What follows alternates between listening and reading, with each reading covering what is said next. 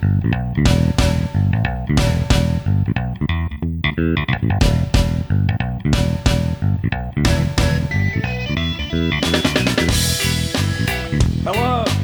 and welcome to the Tripney Show. My name's James Tripney and this is my show. Today I am on my own through to a series of unfortunate events, including a root canal, which we'll not go into. But I'm here. I've watched some wrestling. I have things to report to you. We've been covering Cyberfight Group for a while now, and it was Noah's turn to have a show this weekend. In fact, they had two really big shows. Uh, it was the Noah TV studio. There was actually no crowd there, which is quite shocking considering the size of the shows and the matches that were involved. But I am going to show tell it to you about what happened and uh, the matches and what I thought of it and what I thought of the shows, and we'll go from there. This is probably going to be not the longest of particular podcasts this week. We have got some cool stuff coming up for you in the next couple of weeks. It's just because I'm on my own today, and as you know, I'm not keen on doing it by myself. But every show goes out every Monday, come hell or high water, and that's what we do. So singles match opened the first night. This was on Saturday the 26th, and it was Noah Cage War 2021. It involved Manabu Soya and Kinya Okada in 11 minutes and 22 seconds of a perfectly serviceable matchup. Okada is the young boy coming up. Soya is a little bit more experienced. Uh, Soya has been wrestling for quite some time now, as you can imagine, 14 years.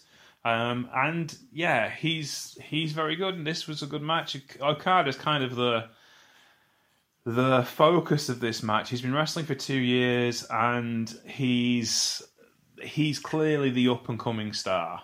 He's clearly they're putting a lot of focus on him. They have been doing this weekend as well, so I think they have plans for him.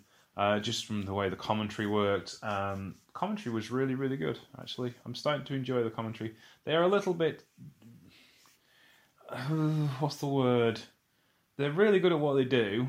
Um, however, they tend to be a bit flat on colour and overly exuberant at times. But having said that, I enjoyed it. Um, yeah, Okada is very good for a young boy. I think he's going to be really good.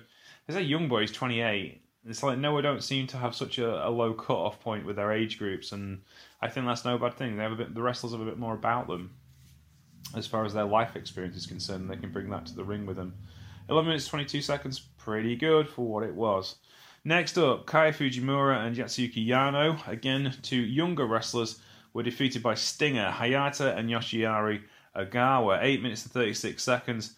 This was actually a very good match. Uh, Fujimura is a freelancer. Uh, he's been wrestling for just over a year. And Yano is a Noah Dojo boy. He's been wrestling for just under a year. And they were going up against the two veterans in Hayata, uh, who you know has been around for a long time. We've talked about him on this show before.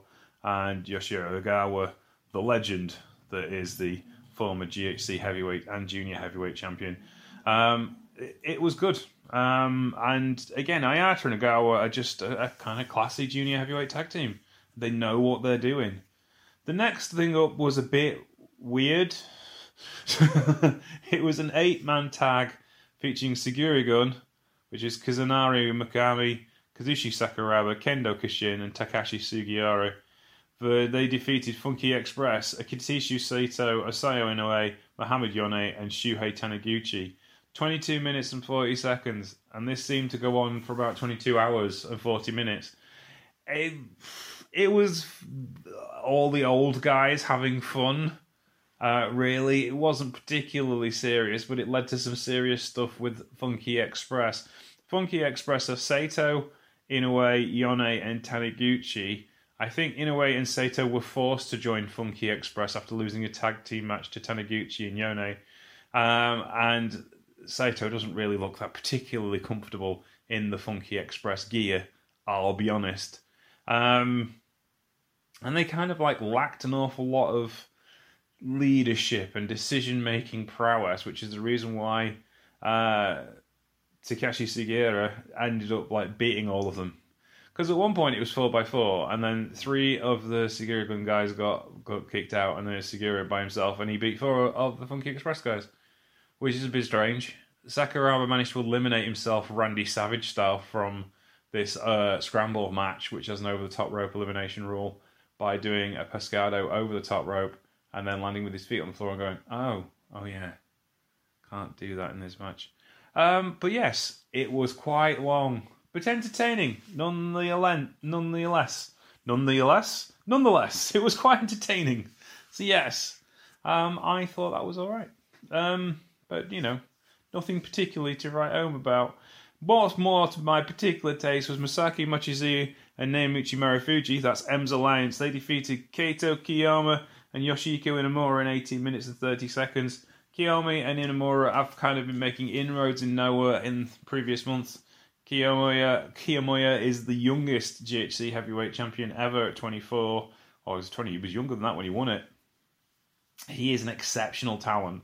Mostly Marufuji Mochizuki we know about them, and Inamura is a great fireplug wrestler. And these four really get after it, and it was a fun match. It was the kind of thing you wanted uh, to have a bit more weight to proceedings. We had a lot of fun stuff and a lot of lighter stuff, and this is like, right, this is proper, this is serious.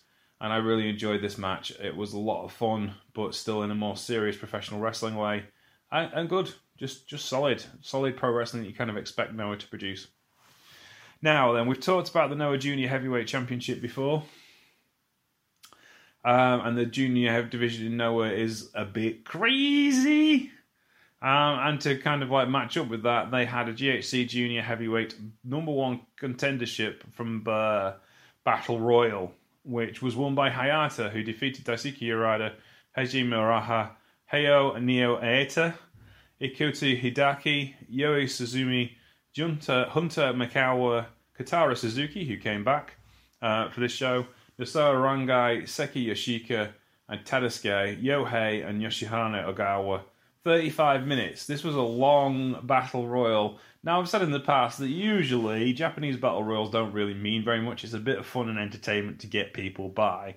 This one actually meant a lot because Hayata, by winning this, got a shot at the GHC Junior Heavyweight Champion the following day on the next card but it was a lot of fun and there was a lot of meaningful stuff going on with it. You had obviously the the factions are the big issue in this. There is essentially Stinger um, and there is Kongo, uh, as well as the Hontai team and of course Perros del Mal de Japón. Um, for those of you who don't know aren't aware of Perros del Mal, Perros del Mal was a group founded by um, Perro Aguayo's son, Perro Aguayo Jr., uh, before he passed away, and was an organisation and promotion um, that works in AAA mainly, because Noah has a, a, working agreement with AAA. So Perros del Mal means Dogs of War, and it's a lot of older wrestlers who uh, have a fair amount of experience, which kind of matches up with that kind of uh, uh, attitude. Um, yeah, and this was a lot of fun, but it had meaningful stuff in it. The junior heavyweight division in Noah is not quite as aerial based, but it is quite lucha based. So there are big high spots and stuff, but it's a lot of storytelling told in a Japanese style with a bit of a Kings Row base to it. There's lots of different stuff going on at different levels. I always enjoy watching Noah Junior heavyweight wrestling because it's so different to what I'm used to with New Japan. It's got different characters, they're all really animated, they're all really invested in what they're doing in the storyline. So this is really cool for me to watch and see what they've been up to with this particular company.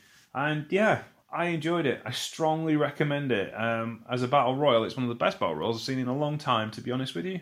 And I really, really, really suggest you go watch it. And then next up was a hair versus hair steel cage match, which is about the least Noah thing you can possibly imagine. The tag team champions, Masa Kitamiya and Katsu, Katsuhiko Nakajima, have not been getting along and decided that, well, Kitamiya decided he was going to leave Kongo, the organization, the group he was in, and he was going to leave Nakajima uh, as a friendship, but they're still tag team champions. And so they go into this match carrying the tag team belts, one each, and then they have this tag team, this singles match to put a full stop on their relationship. However, they're still tag team champions. Um, and their idea of this was it would just settle all the bad blood even though Katayama, Kitamiya doesn't want anything to do with Nakajima. So this was the first cage match Noah had, which they clearly borrowed the cage off DDT. Um, but it was really interesting. They got Bull Nakano, of course, famous cage match veteran for some two of the biggest cage matches in her career against Akira Hokuto and with um, Kondos, uh, well, Kyoko Inoue against Jungle Jack back in the early 1990s. so she offered insight for the Japanese audience. But this was excellent. This was an excellent professional wrestling match, which really kind of highlighted the problems that these two have. It told a story really well. It showed how it played into Kongo and the group as a faction as a whole. And they were all there in ring ascendance in at ringside. Kenoh, who's the leader of that particular group, uh, patiently introduced both men and then bowed to them both and made sure they were both okay and kind of lock the door and let them get on with it. And that was pretty much what it was all about. It was about trying to settling scores and sorting themselves out. Both of them bled. This was as stiff as houses. I mean, Nakajima is one of the stiffest kickers going, and Masa Kitamiya is really um, he was he was uh, is Masa Saito reborn for the 21st century. To be honest with you, I mean he was trained by Saito. He wears the same gear as Saito. He's called Massa. He's got a phenomenal backdrop uh, suplex. Nakajima is just always on fire with everything he does. His kicks are phenomenal. And this was a blisteringly hot match, which I thoroughly enjoyed. I really did. I thought this was one of the best things I've seen in a long time. And it comes from a company that I've only really just started enjoying again properly because I get to see their products on a regular basis. And if this is the standard of main event you can come to express from the company, then then you then then everything's okay. These are two of the younger guys. Nakajima's already well established former GHC heavyweight champion. Of course, you may remember him from a few years ago when he took part in the G1 uh, along with Naomichi Marufuji. And yeah, no, this is great. Absolutely phenomenal wrestling from both of them. 8.5H from the cage match users off of 18 votes, which will tell you an awful lot. And Kitamiya is the rising star, but it doesn't really drop off Nakajima that much. He needn't need this. He did have a fairly awful haircut as Kano came in with some shears uh, and rather reluctantly shaved his head. It looked like he'd attacked it with a knife and fork, to be honest with you. But here we are. and Kitamiya did his thing and left, and that was pretty much that. And it was very good for what it was, and I thoroughly enjoyed it, as I said. And I strongly recommend that you watch that entire card because it was well worth the price of admission. It was a lot of fun. Um, but we'll go on to the next night, which had a main event uh, to die for as far as draws are concerned. The leader of Kongo, Kenoh, was going to wrestle not Keiji Muto, but the Great Muta. Two completely different wrestlers if you've been following Japanese wrestling for a long time. Anyway, we start at the beginning. Kinya Okada loses to Yoshi Inamura in 10 minutes and 37 seconds. And again, this is, you know, a good outing by Okada. They clearly believe in him. They see a future for him. Inamura was fine. He was great. I love his kind of fireplug aesthetic. And uh, it's a very old style wrestling match for a rookie to have where he loses to the veteran. But nothing wrong with it. Absolutely fine. Um, next up, Kotaro Suzuki and Ikuto Hidaka of Perros del Mal took on Kiyomi Fujimura and Yasutaka Yano of, uh, well, they're just contact because they're youngsters. And uh, yeah, it was fun and kind of really got to see what the legends Hidaka and Suzuki are and explored a bit more of their style, which they didn't really get to show off to its absolute height in the Battle Royal. Suzuki's been off with injury for a while. It was nice to see him come back. And this was uh, a nice way of kind of introducing them, reintroducing them to an audience, especially an audience that's only just started to see them on Wrestle Universe more and more and more. And they can grow with the fans. Next up was a bit of a weird one. um, Funky Express, after their losing effort to Sugiura Gun the day before, decided to have a King Decision match the winner of the match would be called the King of Funky Express and would lead the organisation with a more clearly defined um, expression of intent for the Funky Express. This match was 24 minutes long. Only one of them is under 50. They move very, very, very slowly. Having said that, it was still a lot of fun because these guys know how to get the absolute best out of the absolute minimum because they're all really old. I'm not kidding you. If you add all their ages together, it would come out close to 200.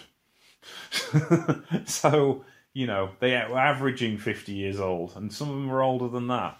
So, yes, it was it was it was okay for what it was, but it did seem to take an extraordinary long period of time. Um, because mainly because people move slowly when they're over 50 and i'm 46 so i have no i, I know this.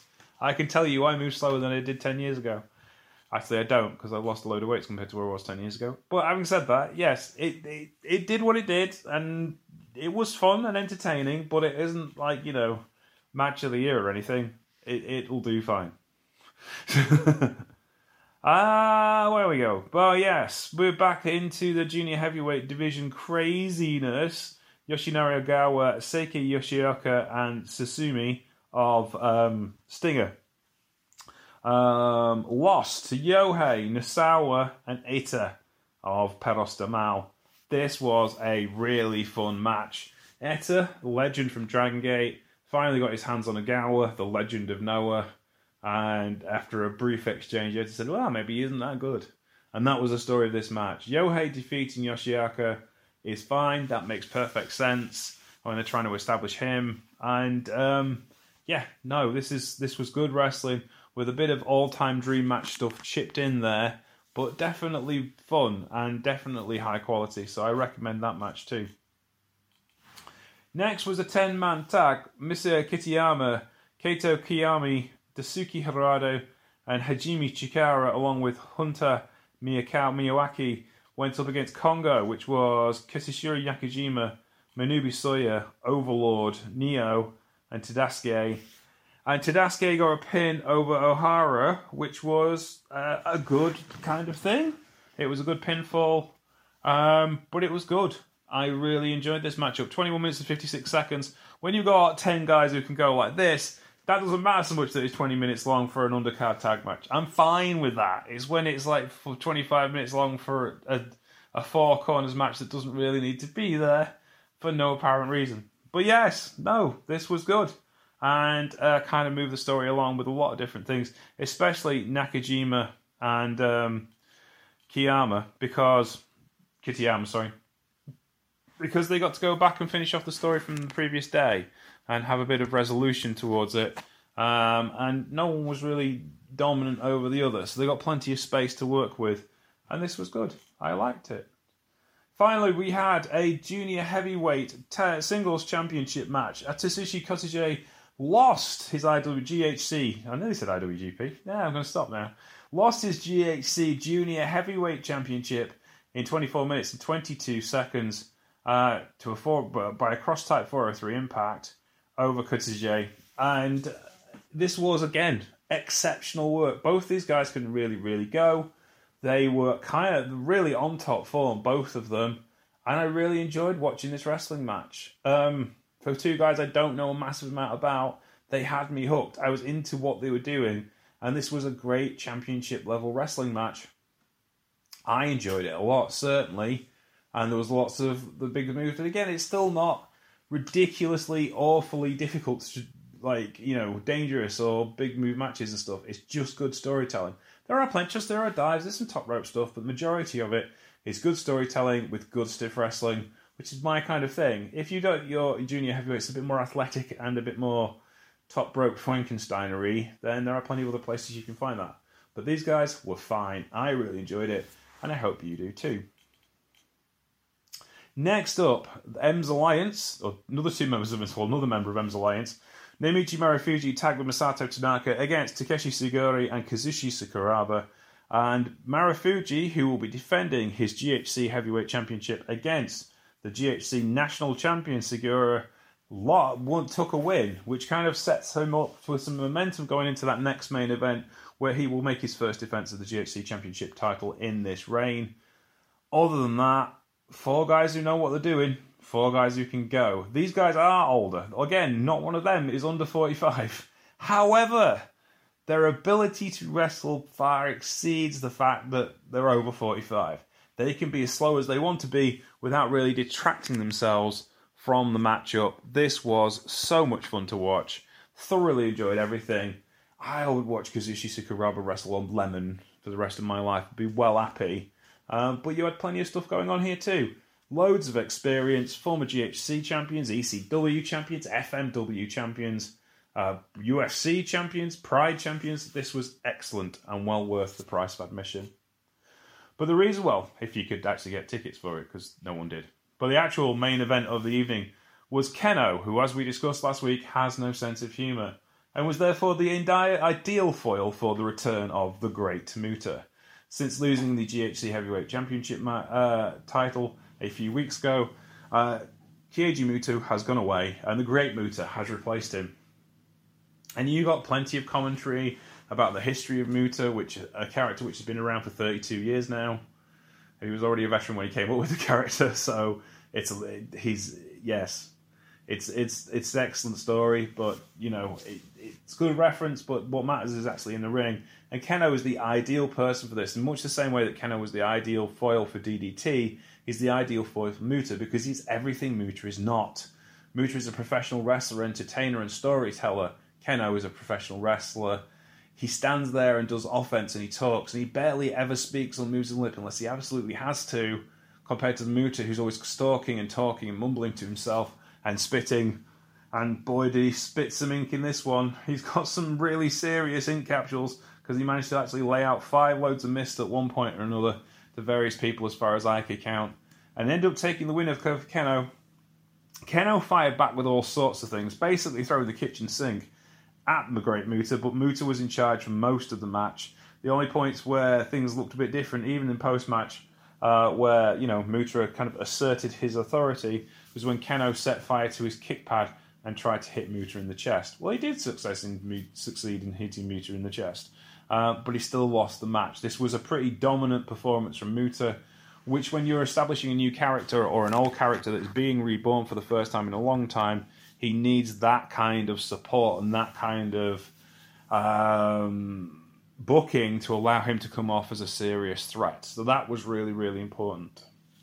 So there you go. I have recorded two shows or reviewed two shows in 22 minutes.